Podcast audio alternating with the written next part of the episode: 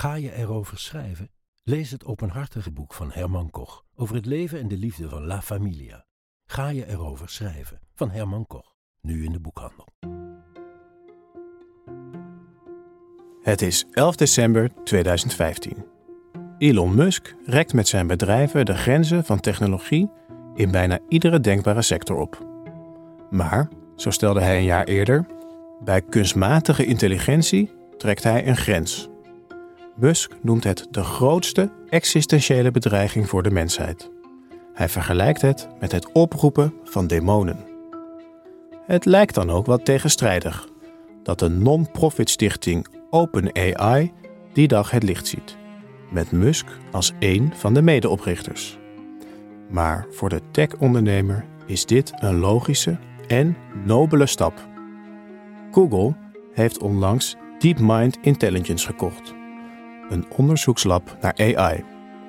Zo'n potentiële gevaarlijke technologie in handen van een commerciële techgigant. Musk maakt zich grote zorgen. Hij deelt ze met Larry Page, CEO van Google. Maar Page ziet het probleem niet zo.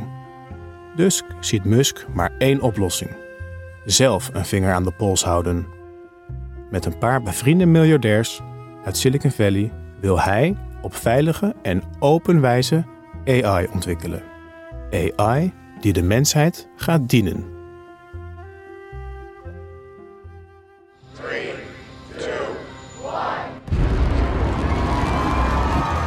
Billionaire entrepreneur Elon Musk says his Starship rocket is ready to go to Mars. But you're trying to do good things and you're a billionaire.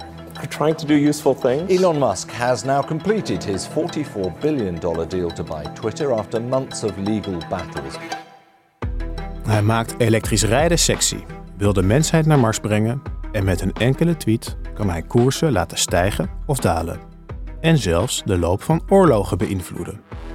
In deze podcast gaan we op zoek naar de drijfveren achter de handelingen van Elon Musk, een van de rijkste mensen op aarde. Hoe is hij dat geworden? Wie waren zijn voorbeelden? En is het wel verstandig om één mens zoveel genialiteit toe te schrijven? Mijn naam is Simon Dikker-Hupkes. Welkom bij Wie is Musk? Vandaag bespreken we de grootste bedreiging voor de mensheid. Volgens Elon Musk dan, namelijk kunstmatige intelligentie. De ontwikkelingen volgen elkaar snel op en ook op dit vlak wil Musk zich laten gelden. Wat is het gevaar volgens hem? En hoe gaan zijn bedenkingen samen met XAI, zijn eigen bedrijf voor kunstmatige intelligentie? Daarvoor praten we met Hans Bustra, maker van de tegenlichtdocumentaire Technologie als religie en journalist en YouTuber bij de Essentia Foundation. Welkom Hans. Leuk om hier te zijn.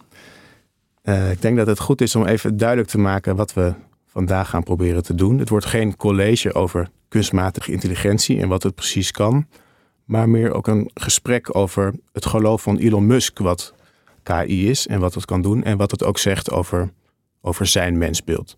Exact. Ja. Hans, laten we even beginnen bij gewoon de basis. Wat verstaan we eigenlijk onder kunstmatige intelligentie? Ja, het is een buzzword. Ik heb het idee soms dat iedereen er nu een beetje iets anders onder begrijpt. Ik ben zelf, toen ik je documentaire maakte voor Tegenlicht, een beetje in de geschiedenis gedoken. Hey, I'm Ryan Reynolds. Recently, I asked Mint Mobile's legal team if big wireless companies are allowed to raise prices due to inflation. They said yes. And then when I asked if raising prices technically violates those onerous two-year contracts, they said, "What the f*** are you talking about? You insane Hollywood ass."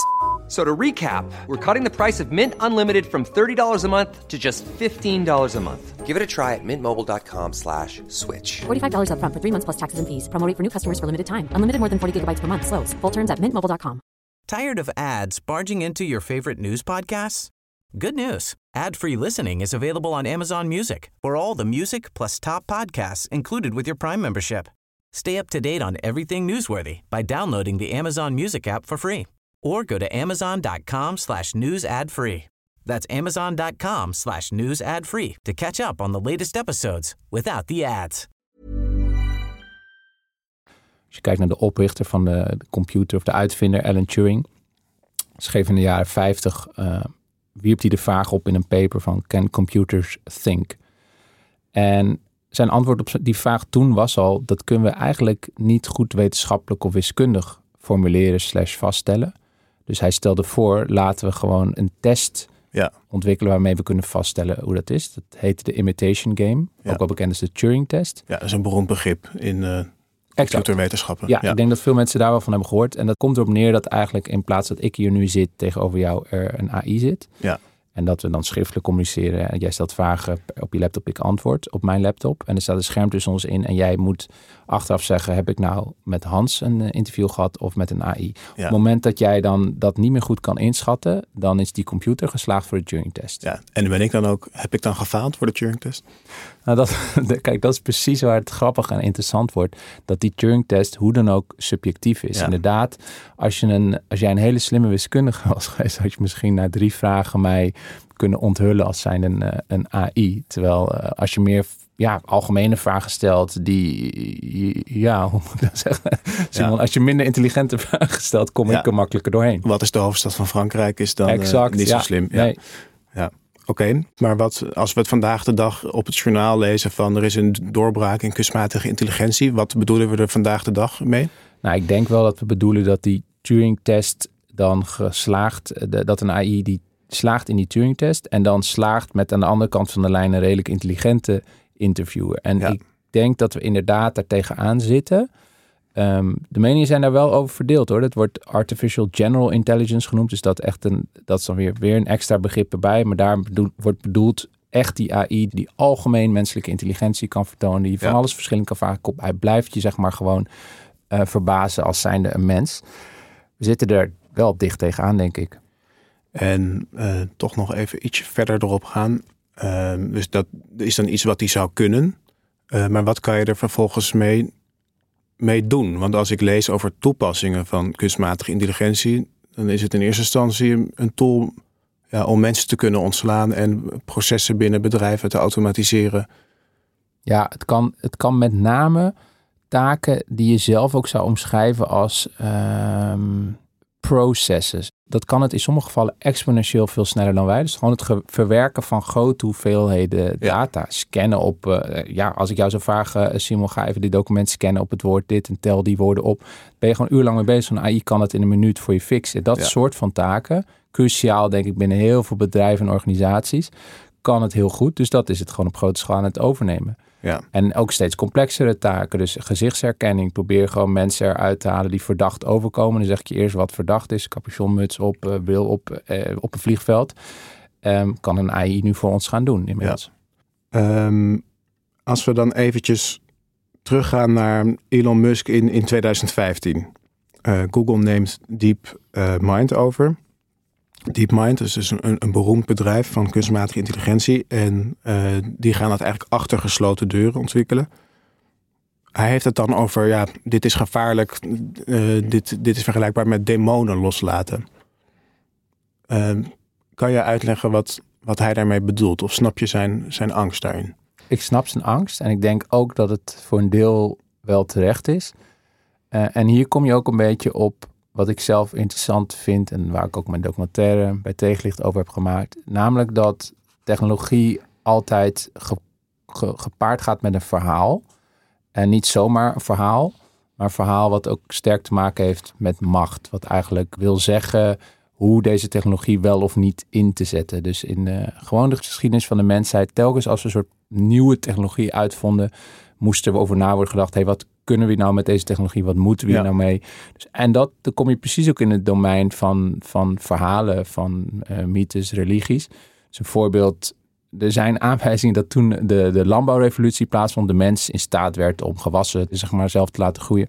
Dat precies toen ook monotheïstische religies opkwamen Ja. die zeiden eh, het is de taak van de mens om de wereld zeg maar, te cultiveren. Dus een eh, grappige correlatie tussen een nieuwe technologie en een verhaal. En ehm, als Musk zegt, we kunnen demonen loslaten, wil hij eigenlijk zeggen, we hebben nu een technologie ontwikkeld die zo machtig is dat het ons zou kunnen eh, gaan domineren. Ja. Omdat het als, stel het wordt gewoon vele malen intelligenter dan ons, dan kan het dus ons heel makkelijk om de tuin leiden. Het zou ons kunnen manipuleren zonder dat we het zelf doorhebben. En dat is heel gevaarlijk voor de mensheid. Dan kom je een beetje op het punt van de, de nieuwste Mission Impossible film. Ja, precies, precies. En waar heel veel science fiction series over gaan. Hè? Of die systemen zonder dat wij het doorhebben zelf bewust worden. En zonder dat wij het doorhebben eigenlijk een complot aan het vormen zijn tegen ons. Dat is een bekend angstbeeld. En dat is dus ook wat Elon Musk bedoelde bij zijn waarschuwing in 2015. Ja, ja. Ehm, als ik even naar mezelf kijk van hoe ik over dit onderwerp denk en wat ik ervan snap. In 2015 voelde het echt nog als een ver van mijn bedshow. Vandaag de dag voelt het op een of andere manier veel uh, dichterbij. Uh, zeker met alle ontwikkelingen met uh, bijvoorbeeld ChatGTP. Ja. laten we daar even één seconde bij stilstaan. wat is ChatGPT en waar haalt die eigenlijk zijn intelligentie vandaan? Want ik stel die een vraag. Ik neem aan dat die dan beschikt over ja, bepaalde bronnen waar die in gaat zoeken. Is dat Wikipedia of is dat ja. het hele internet? Hoe, hoe moet ik dat zien?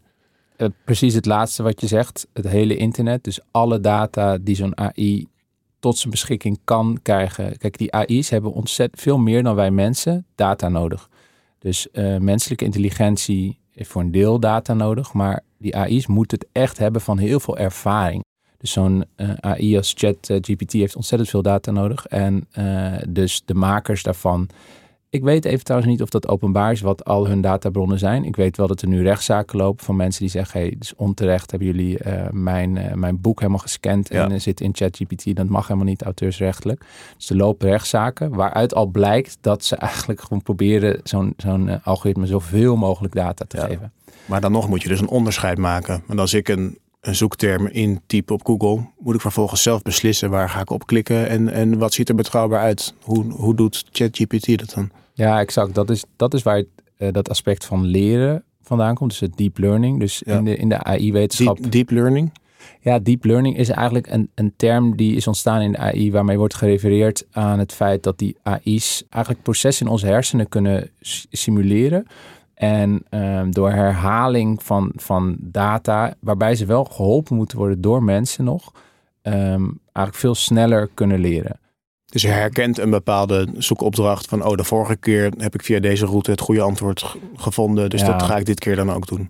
Ja, en ik denk een, eh, iets wat veel mensen wel herkennen, volgens mij, die captcha's. Dus dat je gewoon moest zeggen, ik ben geen machine. En dan Ja. vaak een opdrachtje kreeg. Hè? Bewijs Ja. maar dat je geen machine bent. Ja, vink alle vakjes aan met een bus. Exact. Ja. Wat je aan het doen was, daar was AI's helpen trainen. Oké, nou lekker dan. Ja, nee, maar. Dat, dat is hoe we gewoon op grote schaal, zeg maar, eh, alle mensen op aarde hebben bijgedragen aan het trainen van die AI's.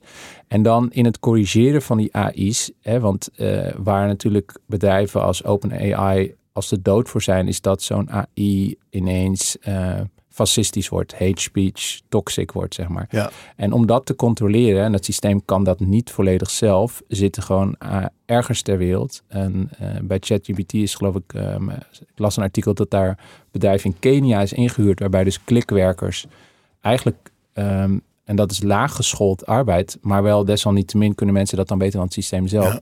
Die, de AI moeten controleren of het niet zeg maar uit de bocht vliegt. Gewoon moderatie. Ja, exact. Ja. Ja. Musk maakte zich dus een grote zorgen. En besloot vervolgens om dan maar ja, zelf zich ermee te gaan bemoeien. Wat zegt dat over Musk? Ja, het zegt over Musk dat het ergens volgens mij een eh, slimme zakenman is, opportunist. Dus dat hij denkt, ja wacht eens even. Volgens mij heeft hij ook in interviews openlijk wel toegegeven hoe erg hij heeft gebaald. Wel, of dat het een van zijn grootste zakelijke missers is. Die weg is gegaan bij OpenAI, omdat het nu natuurlijk gewoon eh, een extreem goede investering was geweest als hij er wel bij was gebleven. Dus volgens mij een zakelijk component. Maar er zit ook wel een iets meer ideeel ehm, component waarin ik hem wel serieus neem. Hij heeft gezegd ook dat het potentially more eh, riskful is dan nukes. Dus het potentieel zit gevaarlijker Ja. dan de kernbom.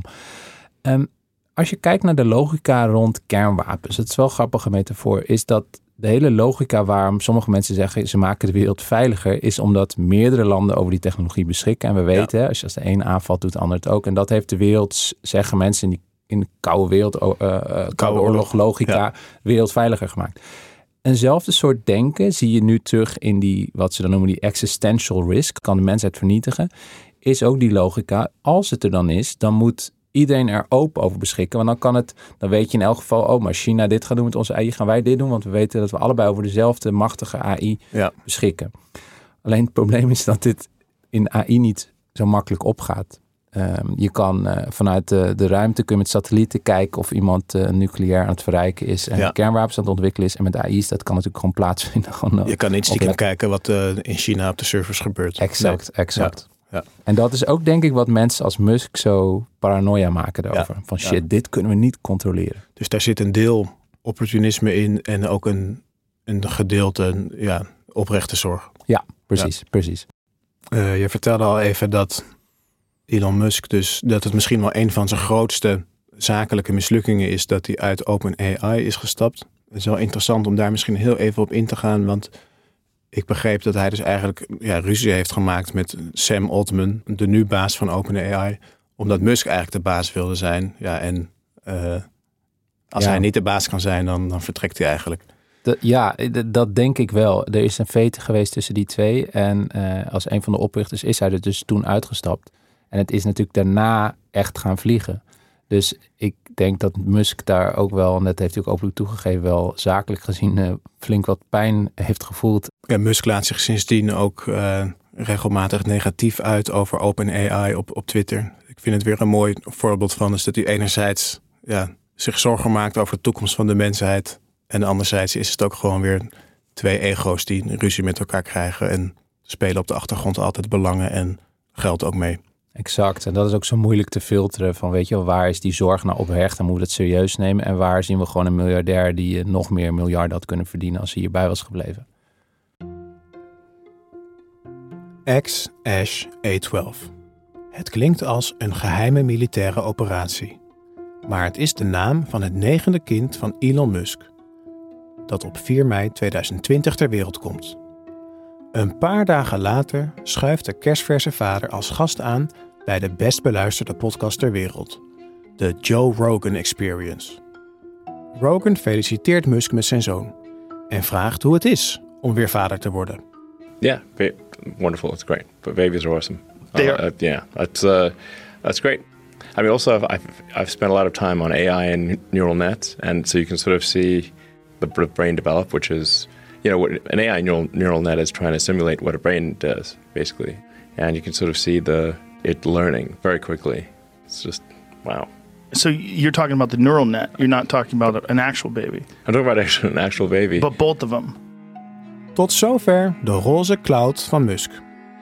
In dezelfde podcast vertelt hij over Neuralink, waar hij een van de medeoprichters van is. Hersenimplantaten waarmee verlamde mensen weer kunnen lopen of blinde mensen weer kunnen zien. En dat is nog maar het begin. Het uiteindelijke doel: het menselijk brein laten versmelten met artificiële intelligentie. Musk ziet het zo: If you can't beat them, join them.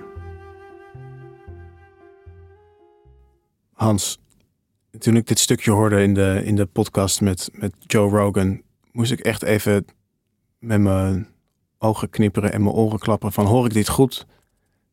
Ten eerste, ja, hij is net vader geworden en gaat alweer naar een podcast. En ten tweede, hij maakt dus een soort link tussen een computer en een, en een baby, die Ja. ik niet zo snel zou maken. Bizar fragment vind ik het eigenlijk. Ja. Want ik ben vader, ben jij vader? Ik, ja, ik ben vader. Ik heb twee kinderen. Ja, en, en, en even gewoon, kun je het je voorstellen? Hij zegt, it can learn like a neural net. Hè? Zegt, dus hij, het kan leren.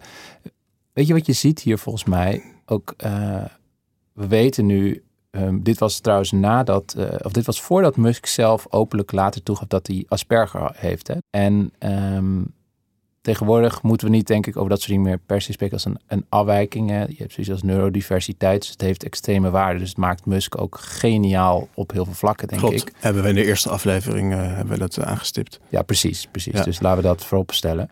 Maar hier zie je de keerzijde. Hier zie je iemand die dus zeg maar gewoon, hè, ik zeg het even zelf als vader, dat je gewoon de, de warmte en de liefde die je voelt bij een kind eigenlijk niet helemaal lijkt te voelen. Een soort onhandigheid ook. En je ziet het ook in het fragment. Leuk om op YouTube zelf even naar te kijken. Dat Joe Rogan ook even zo zit te, te knippen van... wacht Ja, even. heb je het nou over de neural net Ja. of heb je het over je baby? En er zijn Ja. meer van dit soort fragmenten met Musk. Als je, eh, recentelijk vond ik nog eentje in een, eh, een podcast met Lex Fridman, die zelf ook behoorlijk op die schaal zit, hè, richting eh, misschien wel eh, licht eh, autisme, eh, waar Lex Fridman hem vraagt wat liefde is. En daarin zie je ook weer dat ongemak bij Mux. Hij kan daar gewoon niet een antwoord op geven waaruit blijkt dat hij dat zelf heel erg ervaart. Hij geeft een antwoord over. Hij begint letterlijk over ja, er zijn heel veel boeken over liefde en, en liedjes over liefde. Dus hij reageert daarin bijna, ja, het is even een beetje gechargeerd gezegd, maar bijna als een AI. Van ja, ik ben geen mens, ik weet niet wat liefde is, maar ik weet dat jullie heel veel uh, um, boeken over liefde hebben, liedjes over liefde. En die kan ik allemaal leren. En dan snap ik misschien een beetje wat liefde Ja. is.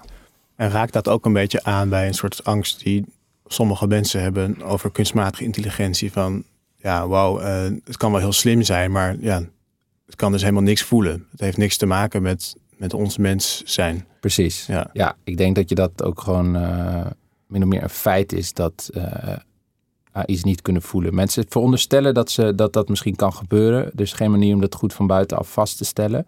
Maar ik denk dat er geen enkele aanleiding is wetenschappelijk om te denken dat AI's zouden kunnen voelen.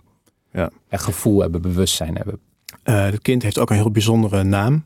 X Ash A12. Eh, die naam komt grotendeels uit de koker van eh, zijn toenmalige vriendin Grimes. Een fantastische ja, dat is zangeres. ook wel weer apart dat zij Ja. dan die namen... Ja. X staat voor de onbekende variabelen, zoals X in een vergelijking. Ash is er de Engelse uitspraak van AE aan elkaar als, als, als ligatuur. Eh, het staat voor haar spelling van AI, kunstmatige intelligentie. En A12 is een, eh, beroemd eh, supersnel vliegtuig van eh, Lockheed Martin. Dat geen wapens heeft, maar wel heel goed kan detecteren. Dus het gaat over ja, dataverzameling eigenlijk. Ja, op het moment ook dat hij hier dan over praat, over die naam en dit vliegtuig in diezelfde podcast, dan zie je hem ook gewoon Stralen. helemaal stralen opleven wat je had verwacht bij, als het over je kind gaat, ga je zo enthousiast praten. Maar hij gaat bij Elon Musk, gaat, als het over een vliegtuig gaat, wat in zo'n bizarre naam van, ja, wat doe je een kind aan, zou je kunnen denken. Ja, misschien heten we over 50 jaar hebben we allemaal dit soort codenamen. Maar ehm, ja, het, is, ik vind het gewoon bizar eigenlijk. Ja. Even los van eh, wat wij vinden van de naam of, of, zijn invulling van het, van het vaderschap.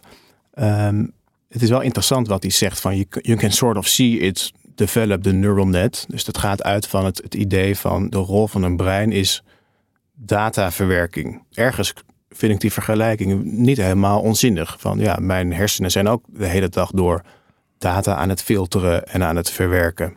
Absoluut. Dus kijk, dit hele debat en dit denken over AI zouden we niet hebben gehad als inderdaad het menselijke brein niet voor een groot deel ook echt zo leert en denkt. Dus dat wij inderdaad eh, patronen herkennen in de wereld om ons heen, daar ehm, conclusies uit trekken, waarmee we dan weer voorspellingen kunnen doen. En dat je dat dus kan in de neurowetenschap en in eh, computerwetenschap kan vertalen naar algoritmes, dus naar stukjes wiskunde, die eigenlijk een model zijn van hoe het menselijk brein werkt. En dat het dus gewoon het menselijk brein volledig kan imiteren. Dus ik denk inderdaad dat er veel processen in het menselijke brein algoritmisch zijn. Dus zeg maar zich gelijk te houden aan de wetten van de wiskunde, alsof we gewoon echt een soort stukje code draaien. En de metafoor die iemand als Musk heeft, is gewoon, je lichaam is gewoon een stuk hardware eigenlijk. En in je hersenen draait software. En als we die software goed kunnen begrijpen eh, Ja. en die hardware kunnen nabouwen in computers, dan heb je eigenlijk gewoon een kopie van, van de mens gemaakt. Ehm, maar de aanname die je hierin maakt, is dat inderdaad alle processen in het menselijk brein algoritmes zijn, software zijn, die Ja. je dus logisch kan analyseren en in wiskunde kan vertalen. Maar wetenschappelijk klopt dat gewoon echt niet. Waarom niet? Omdat eh, in de wiskunde zelf al ehm, fundamentele problemen zijn waar, waar de wiskunde zelf weet, hier kan de wiskunde niks over zeggen. Dus ik, ik zal niet te technisch worden hier, maar eh, de wiskundige Gödel had al in de jaren twintig geloof ik van de, van de 20e eeuw de, de onvolledigheidsstelling bewezen. Eigenlijk de begrenzing van de wiskunde zelf. Dus dat er altijd waarheden buiten een systeem zijn die de wiskunde zelf niet kan bewijzen. Het is een heel technisch iets. Ja. Maar in de wiskunde sloeg het in als een bom. Dat de wiskunde zelf had bewezen dat wiskunde begrensd is als het gaat om het, het kunnen bewijzen van alles wat wel of niet waar is. Of het modelleren van de werkelijkheid. Iets concreter, eh, mensen die dit soort dingen goed begrijpen, die een diepe begrip hebben van wiskunde, eh, dus van algoritmes zou je Ja. kunnen zeggen, die zijn dus ook in staat om AI's te ontmaskeren. Ik heb in mijn uitzending voor Tegenlicht eh, Roger Penrose geïnterviewd. Natuurkundige die eh, een paar jaar geleden ook de Nobelprijs heeft gewonnen ehm, in de natuurkunde.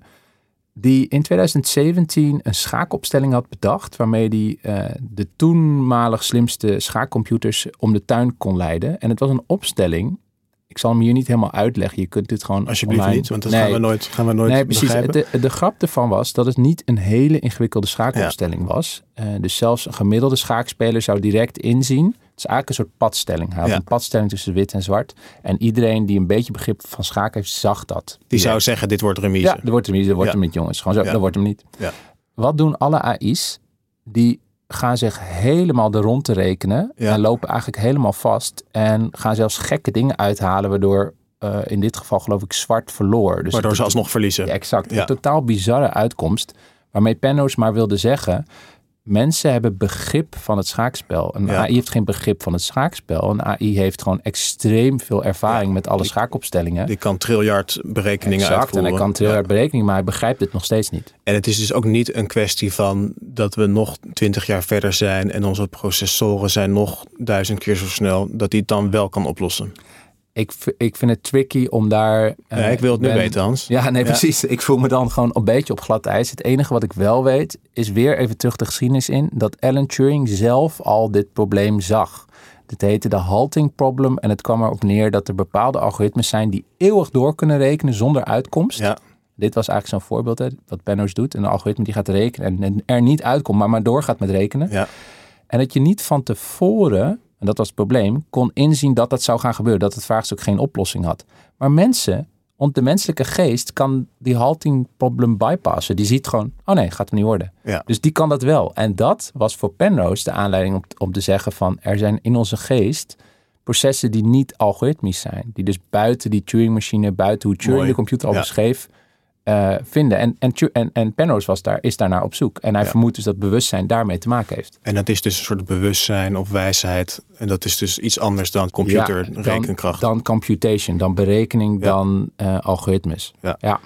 Hans, eh, fijn om van jou te horen dat het ook wetenschappelijk klopt. Wat ik eh, intuïtiever had aangevoeld. Dat ik ietsje meer ben dan, dan alleen software. Dat vind ik toch een deprimerend idee.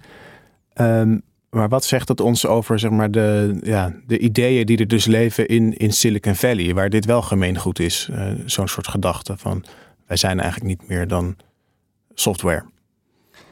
Het zegt vooral ook iets over macht en heel veel geld en de wens tot, tot controle. Dus kijk, op het moment dat we allemaal wel software, zij het complex, maar software zijn, maakt dat de mensheid ook controleerbaar. Want er is een soort superalgoritme, om het zo maar even kan schrijven. Hè? Dus dan kun je dat allemaal controleren. En dit idee, eh er verscheen een paar jaar geleden een fantastisch boek, The Age of Surveillance Capitalism. Beetje zo'n boek, net als uh, Ja. Piketty over kapitaal schreef, wat, wat soort haarfijn van Shoshana Zuboff. Ehm haarfijn uitlegt waar we ons in bevinden. Dus surveillance kapitalisme, een soort vorm van kapitalisme waarin ons gedrag continu wordt gemonitord, omdat wij Ja. onze data gratis weggeven via alle apps en noem maar op. En eh, waarin het systeem uit is op gedragsvoorspelling, omdat dat heel veel geld waard is. Ja. Als ik gewoon weet dat jij, eh, als ik dit en dat jou voed met de- deze en deze reclame, dat jij morgen dan dit gaat kopen.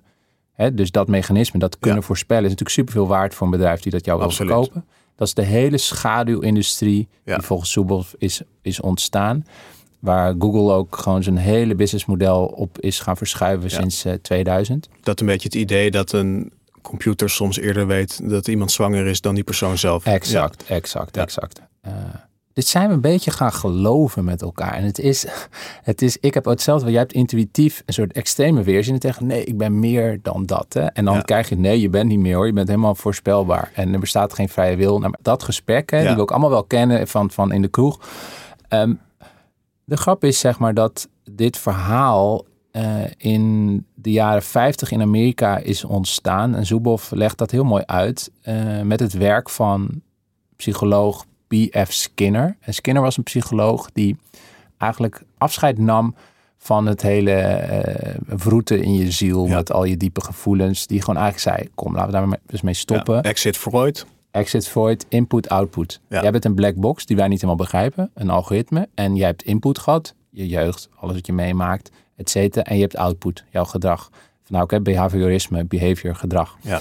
En we kunnen dat helemaal begrijpen. Als we dat maar goed bestuderen. Als we maar genoeg data hebben. En precies. En dus nudging is daar een heel belangrijk begrip. Dus dat op het moment dat je hem begrijpt, kun je aan die inputkant gaan nudgen.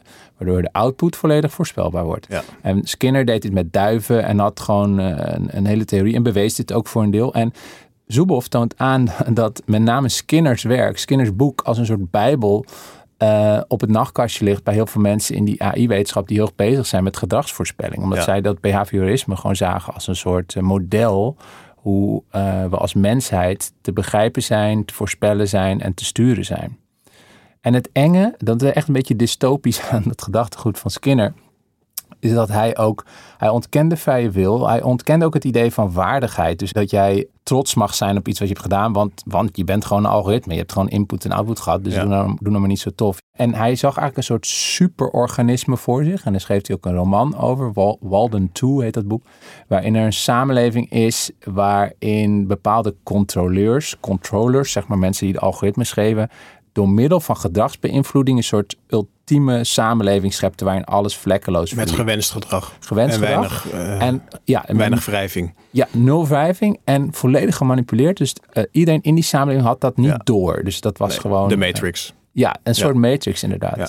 Eh, dat brengt mij terug bij eh, het bedrijf Neuralink, waar Musk het ook over had in de podcast met, met Joe Rogan. Hij zegt ja, we kunnen uiteindelijk ook mensen laten versmelten met, met kunstmatige intelligentie. Wat moet ik me daarbij voorstellen?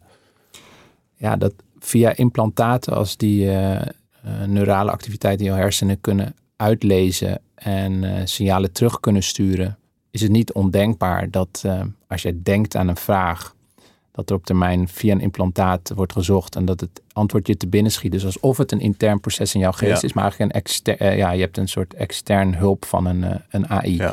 Die dus dan connected is met jou. Dus op zo'n moment ben je inderdaad aan het samensmelten met Ja. eh, technologie. En dat is wat ze noemen transhumanisme. Ja, precies. Ja. Hier, dit is in het transhumanisme is dit eh, het Ja. idee dat we als mensheid zeg maar, samen moeten gaan smelten met technologie. Ook omdat we anders de wedstrijd tussen aanstekens gaan verliezen van technologie. Ja. Nou, even los van zeg maar, de, de angstbeelden of het, het gekke gevoel wat ik erbij krijg, dat ik word gereduceerd tot een, tot een algoritme. Het idee dat blinden weer kunnen zien of verlamde mensen weer kunnen, kunnen lopen. Ja, dat is op zich wel hoopvol, toch? Zeker. En het is ook, eh, denk ik, voor een deel ook wel echt mogelijk. Dus als we in de wetenschap echt dat soort, of mensen inderdaad weer zicht kunnen krijgen, omdat eh, je via een cameraatje, zoals jouw ogen niet functioneren, maar een cameraatje geplaatst bij jouw ogen wel, kunnen die natuurlijk op een gegeven moment signalen sturen naar het deel in jouw brein waar visuele data wordt omgezet in, in een beeld. Ehm, dus dat is allemaal mogelijk. Dan kom je echt op een domein wat vroeger aan God voorbehouden was, eh, wat Ja, nu aan, ja. aan de En- computers is. En waar het echt religieus wordt hier, en dan eh, kom je uit bij eh, een man genaamd Ray Kurzweil, die gewoon ook ontzettend veel uitvindingen heeft gedaan in, in tech. ehm, en ook bij Google lang heeft gewerkt als hoofdengineer. Die The Age of Spiritual Machines heeft geschreven. Een boek waarin hij dus spirituele, dus machines die echt bezield zijn, voor zich zag. En waarbij wij onszelf echt kunnen uploaden in de cloud. En eh, als een soort ja, humanoids zouden kunnen leven in, ja, ik denk aan series als, als Westworld, waar het dan weer heel erg eh, mensgericht is. Hè, omdat die, die robots lijken dan volledig op mensen. Maar dat we in elk geval onszelf helemaal kunnen transporteren met wie jij volledig bent in een computer en dan eeuwig kan leven. Fascinerend. Ja, nee, het, het is fascinerend. En het is, het is, ja, ik vind het toch een beetje lachwekkend. Fascinerend, angstaanjagend en lachwekkend. Ja, precies, precies. En, en met name dat mensen dit echt zo geloven. En ik herken gewoon heel veel religieus denken. Ja. Je wil heel graag dat het waar is. En het is een heel mooi verhaal. Heel hoopgevend, geruststellend. En nu door middel van technologie, omdat het, het lijkt er zo dichtbij, is het ook heel makkelijk om dat echt te gaan geloven. Het is 22 maart 2023. Krantenkoppen luiden: Petitie vraagt pauze voor AI. Zelfs oprichter ChatGPT smeekt om regulering. De brandbrief is ondertekend door meer dan duizend prominenten uit de wetenschap en de techsector. Ze vragen om een ontwikkelingspauze van minimaal zes maanden voor alle AI die krachtiger is dan GPT-4, de slimme tekstgenerator van ChatGPT. Moeten we wel streven naar het ontwikkelen van niet-menselijke systemen die ons in de toekomst misschien gaan vervangen? De pauzeknop willen ze dan gebruiken voor discussie en wetgeving. Een opvallende naam onder de brief is Elon Musk. Hij heeft vaker gewaarschuwd voor een ongecontroleerde commerciële wedloop in AI. Saillant detail: twee weken eerder richt Musk zijn eigen bedrijf voor kunstmatige intelligentie op. XAI, dat getraind zal worden met Twitter-data en maximaal nieuwsgierig en waarheidszoekend zal zijn. Zijn variant op ChatGPT zal dan ook TruthGPT heten. Daarmee wil Musk de ware aard van het universum leren kennen. Hans, hij, hij vraagt om een pauze en richt zijn eigen bedrijf op. Daar komen we straks op. Maar eerst even over die pauzeknop voor kunstmatige intelligentie. Is dat een zinvol idee? Ja, ergens is het een, een mooie gedachte van hey, wereldwijd laten we een moment van reflectie inlassen. Ja. Maar het is ook grappig dat dit komt van de mensen die precies kaart aan het racen zijn in die wapenwetloop om dit te roepen. Waarin je volgens mij ziet dat er gewoon een angst achter zit dat iemand anders sneller er is dan jijzelf. Ja. Dus Musk richt niet voor niks zelf ook weer een AI-bedrijf op.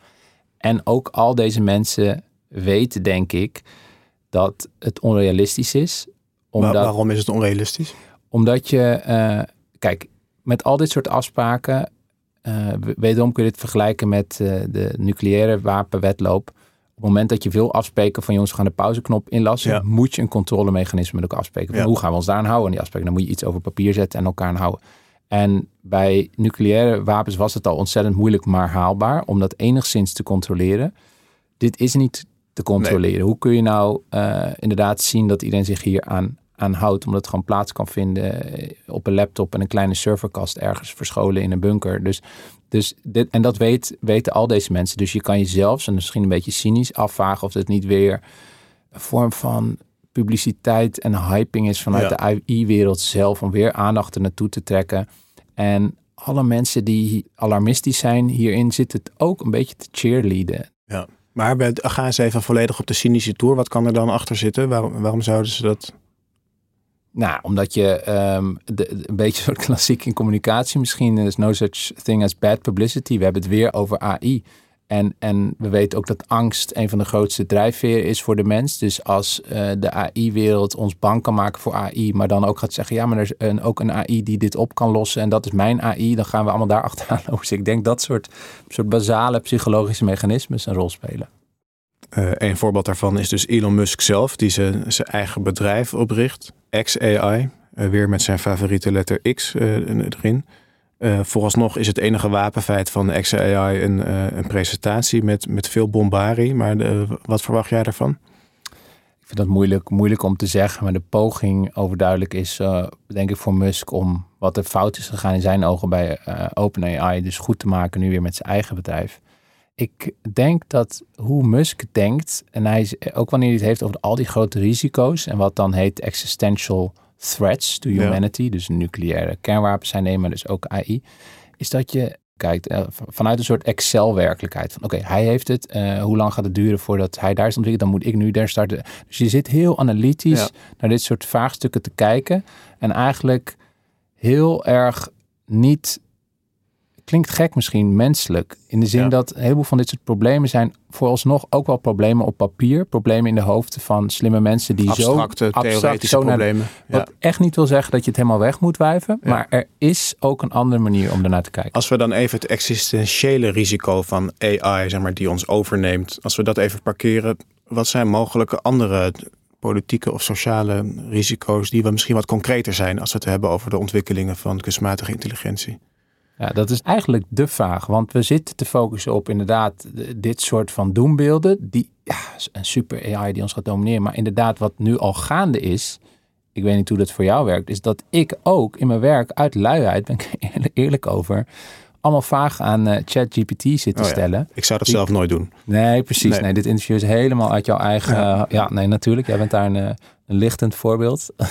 maar uh, de, en dat doet wel iets. Je, je beperkt eigenlijk hoe je zoekt. Uh, een, een, algoritme zit gewoon, heeft gewoon allemaal filterprocessen voor jou gedaan. waar je niet precies weet wat de criteria zijn geweest. En ehm, in dat gemak versmal je gewoon gaandeweg je wereldbeeld een beetje.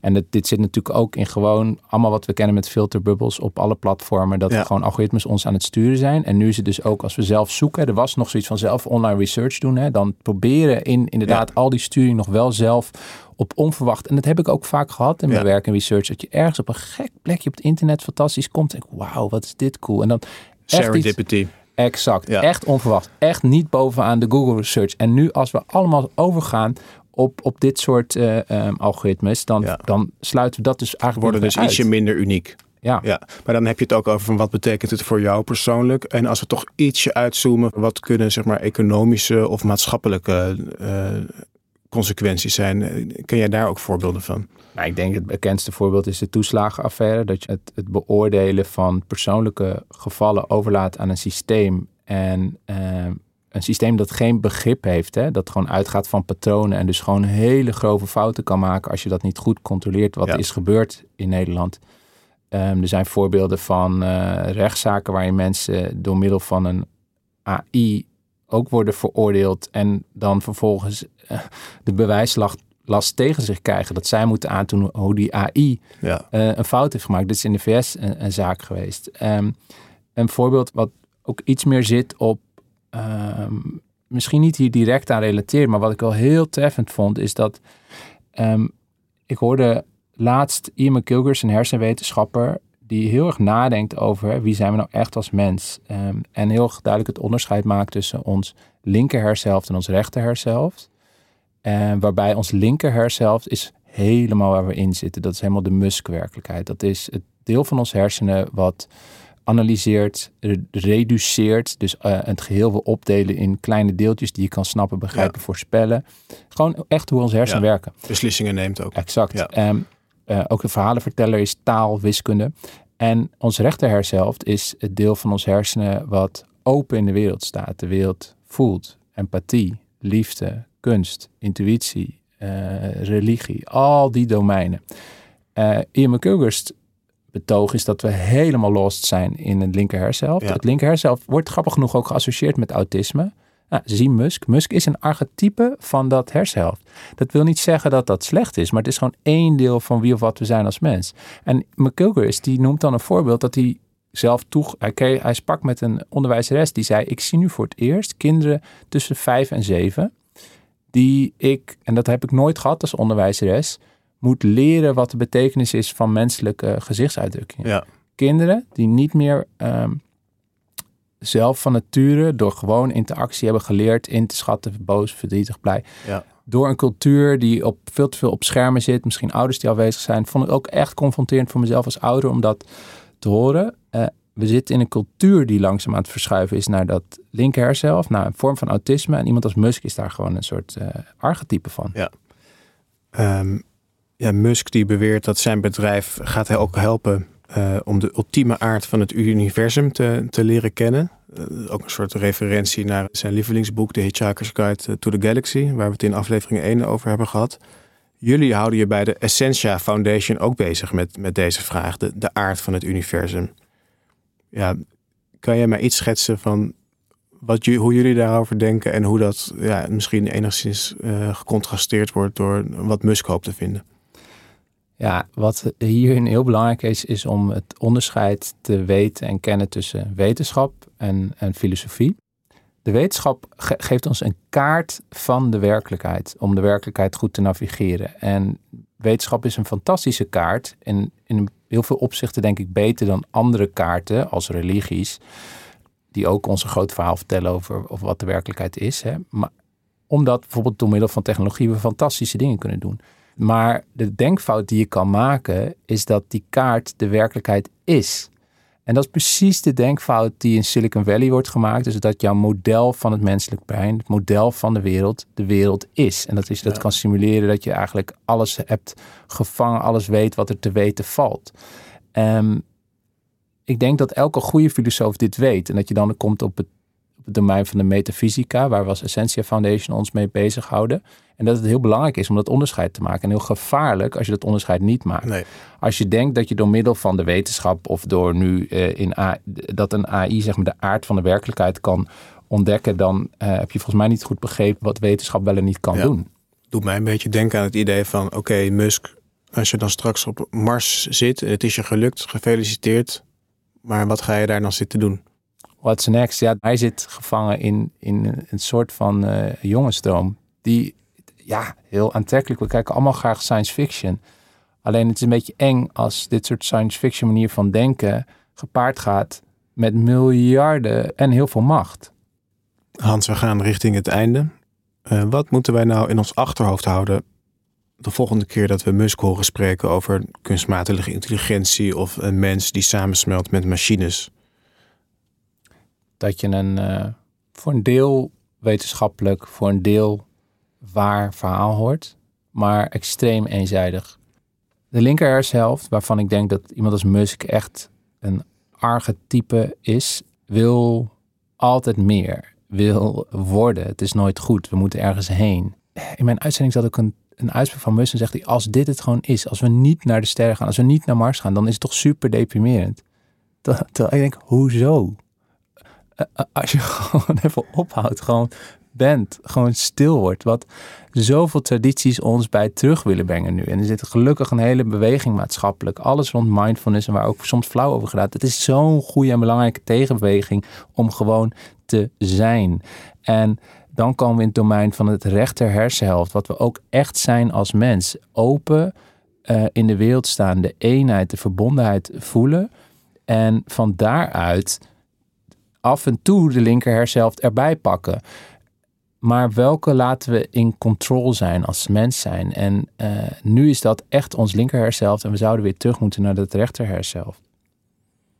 Dankjewel, Hans Bustra, voor jouw toelichting over kunstmatige intelligentie en nog zoveel meer. Ik vond het heel tof om te doen. Dankjewel. Je luisterde naar de laatste aflevering van Wie is Musk? Een podcast van VPK Audiolab en uitgeverij Atlas Contact. Tot slot nog een paar boekentips. Wil jij ontsnappen aan de greep van de algoritmes? Lees Digitale Gremlins van techfilosoof Rens van der Vorst. XAI wil de aard van het universum onderzoeken. In Het universum in een doos laat Andrew Ponsen zien hoe computersimulaties nu al ons beeld van het heelal op zijn kop zetten. Alle boeken uit de podcast vind je op boekenwereld.com via de link in de show notes. Waardeer je deze serie? Geef ons dan een recensie op bijvoorbeeld Apple of Spotify. Dat helpt andere mensen deze serie ook te vinden. Wie is Musk is gemaakt door Rachel van der Pol en Simon Dikker-Hupkes. Productie Ellen van Dalsem en Hedy de Vree. Techniek en montage Daphne Blokhuis en Stefan van Duin van Tinium. Muziek BMG Production Music.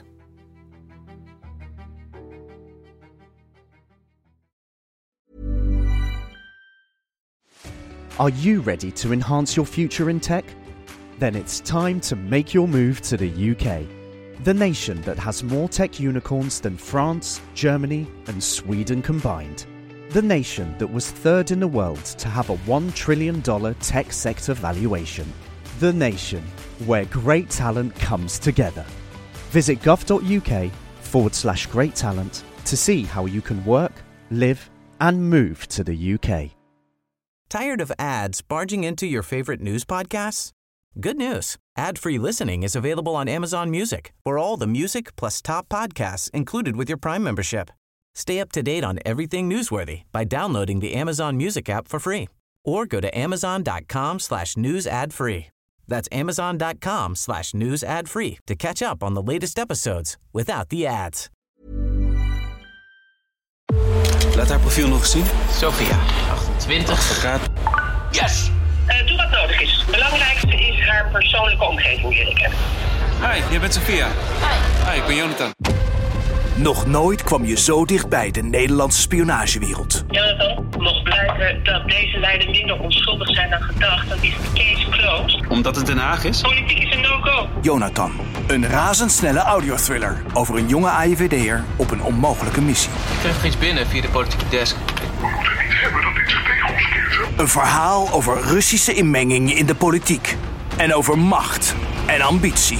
Ik heb dus de hele tijd het idee dat ik iemand zie. I said no. Go away. Don't be stupid. Don't! Sophia! Sophia! Gebaseerd op de ervaringen van voormalig AIVD'er Inze Martin. Jonathan. Ja? Kijk uit hè. Dat je niet vergeet waarom we dit doen. Nu in je favoriete podcast-app.